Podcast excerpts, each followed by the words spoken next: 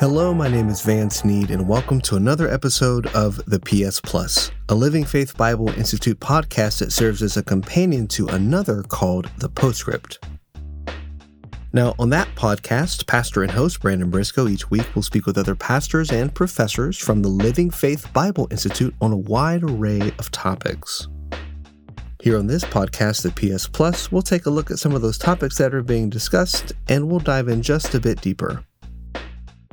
Now, we've been in a series here on this podcast talking about the King James Version of the Bible, and we're going to continue that topic today. So, let's do this thing.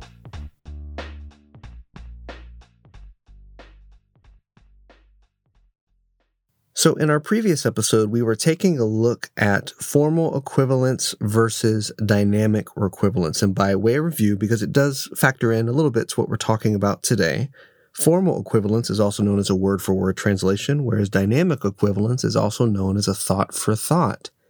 And we contrasted these two different philosophies by really really honing in on the fact that we have to ask ourselves a question is it God's words that are important, or is it his thoughts that are important? Are the individual words that God said what matter, or is the general message that he's trying to communicate? Is that what actually matters? Now, to illustrate that it's God's words that matter, we took a look at a story in the Bible, the story of the moving of the Ark of the Covenant, and we saw that the instructions were very specifically given the individual words were very specifically given as to how the ark should be moved in the book of Exodus. And yet, when we see the ark move in 2 Samuel, David has the ark being carried in such a way that he was not instructed. And the end result, we know, of course, is tragedy in the death of one Israelite named Uzzah.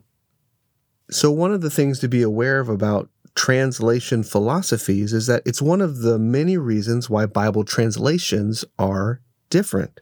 Bible translations are different because the underlying philosophy behind that translation is different. But another reason why Bible translations are different are the motivations of the individual or the organization or the publishing house that's making that translation. And that's what I want to talk about today. I want to talk about the motivation behind a new translation of the Bible. And in order to do that, we're going to take a look at a quote from Jack P. Lewis. Lewis was an American Bible scholar and teacher of biblical languages at Harding University in Searcy, Arkansas, and then at Harding School of Theology in Memphis, Tennessee. So, like many of the other guys that we've quoted on this podcast, he's a smart bro. And he wrote a book called the English Bible from KJV to NIV, a history and valuation. And there's a particular quote in this book that I want to use as kind of a way to talk about some of the motivation behind different Bible translations. So rather than read all of the quote, we'll read sections of it and then kind of break down its its its key elements that it's talking about. So the first quote is this. While a major portion of the KJV is understandable to any person who reads English, because of the choice of words and or the change of English speech since 1611, some sentences in the King James will not be understood without the help of a commentary.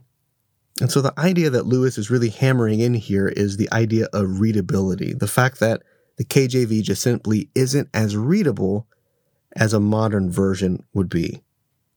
An example of a Bible translation that shares this view would be the New American Standard Bible, or the NASB. This Bible was published by the Lockman Foundation, which is a nonprofit, non denominational ministry dedicated to the translation, publication, and distribution of the New American Standard Bible. And on the information page about this particular translation, I want to read you a quote. After completion in 1971, the NASB was updated in 1977, 1995, and most recently in 2020, according to the best scholarship available at the time. The purposes of the update have been to increase accuracy, clarity, and readability. Every aspect of vocabulary, grammar, sentence structure, and meaning was carefully reviewed during each update. The result is an accurate translation that clearly communicates the Word of God in contemporary English.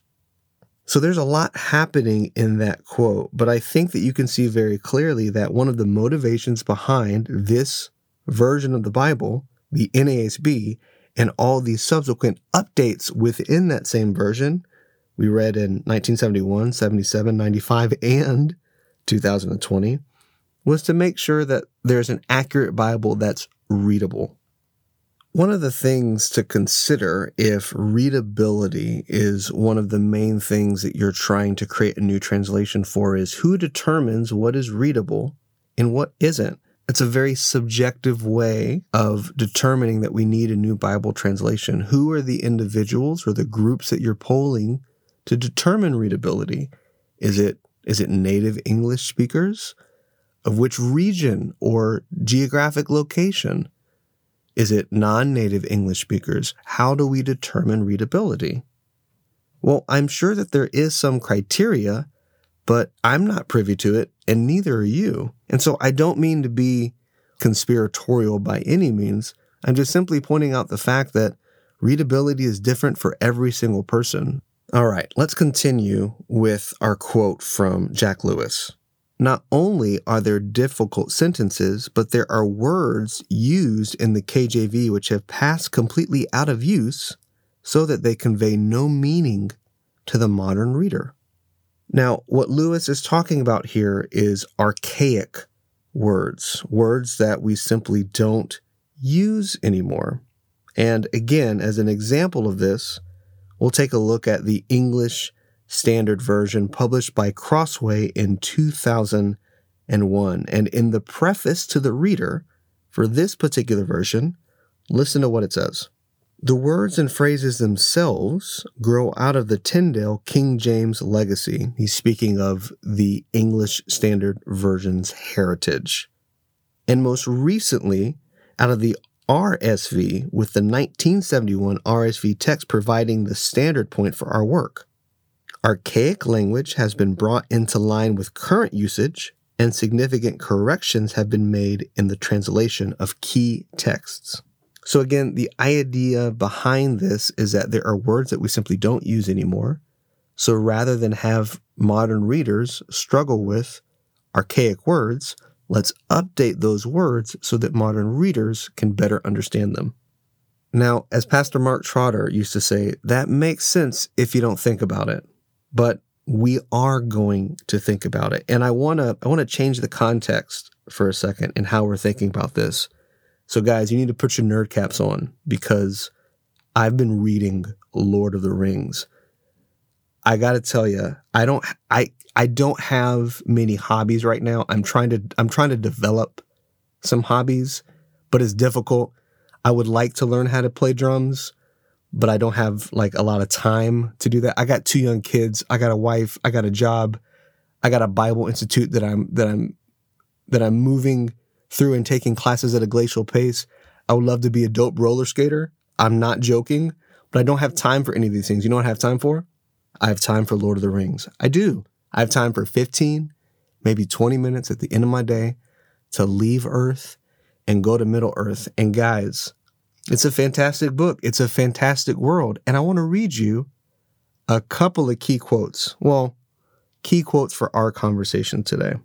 From The Fellowship of the Ring, chapter 9, when the fellowship is drifting down the great river Anduin. Listen to what it says here. Aragorn let them drift with the stream as they wished, husbanding their strength against the weariness to come. How about this one from chapter 4 of The Two Towers? Treebeard raised himself from his bed with a jerk, stood up, and thumped his hand on the table. The vessels of light trembled and sent up two jets of flame. There was a flicker like green fire in his eyes, and his beard stood out stiff as a great besom. How about this? Oh my gosh, mic drop moment. Again from The Two Towers, chapter 5. This is Gandalf speaking, of course. Gosh, he's so salty, y'all. I love it. He's he's so salty, but he's so great. Listen to this. The wise speak of what they know, Grima son of Galmod. A witless worm you have become. Therefore be silent and keep your forked tongue behind your teeth. I have not passed through fire and death to bandy crooked words with the serving man till the lightning falls. So, guys, in each of these freaking fantastic, freaking fantastic quotes, man, in each of these, what what did we see? Husbanding, besom, bandy. These are not words in common usage. These are very much archaic words. But you know what we ain't gonna do? We ain't gonna rewrite Tolkien. That doesn't make any sense. I mean, this is this is awesome. This is this is awesome literature. It really is a classic, and it's it's actually not that old. You know, this was written in the fifties, right? So, do we need to go back through every single work of literature and comb it for words that aren't in popular usage today, and then change that classic literature because I don't know, man. Somebody doesn't want to do a little bit of work to figure out a word that they don't know. Guys, we live in the internet age. We have more resources than ever. It's actually not hard to figure these things out. So, if that's logic that we would apply to a work of literature like The Lord of the Rings, man, how much more to the Bible, whom we know through scripture that God Himself has provided to us and preserved every single word. All right, let's continue with the last bit of Lewis's quote. He says this More subtle, however, is the problem created by those words that are still in use, but which now have a different meaning from what they had in 1611.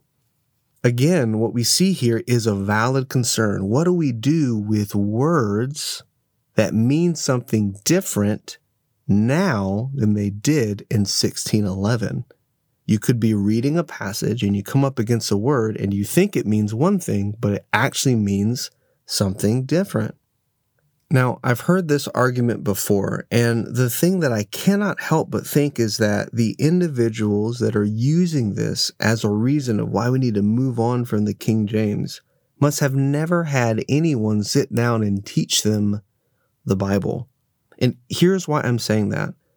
I've had the great fortune and pleasure of sitting under godly men who have taught me the Bible. And because the way in which they have done so is in an expository method, that is, that they go line upon line, verse upon verse. And one of the big responsibilities of that way of teaching is making sure that the text is understood. And so when we come to a word, whose meaning in 1611 may be different than the meaning now, well, what do we do? We simply explain it. And once we've done that, well, if you're smart, then you're going to make a notation of it. And hey, guess what? They make Bibles for that, y'all. They're called wide margin Bibles. And again, this is an issue that we would run into, not just with the Bible, but with any piece of literature. You will run into it reading a little book called The Lord of the Rings there are several occasions where Tolkien, in the writing of this book, uses the word suffer. Aragorn says, They will suffer me to pass. Well, suffer means something different in this context, in this usage, than it does in our current present day 2022 usage.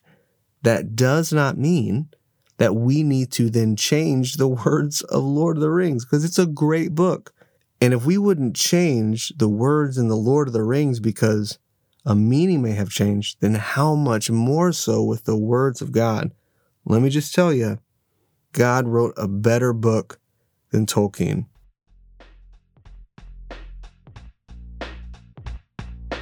So, as always, I want to thank you for joining me on this episode of the PS Plus. It's always great to spend some time with you. If you have questions about the Living Faith Bible Institute, I'd encourage you to go to lfbi.org where you can find out more. I thank you for your time and I hope to talk to you next time. Take care.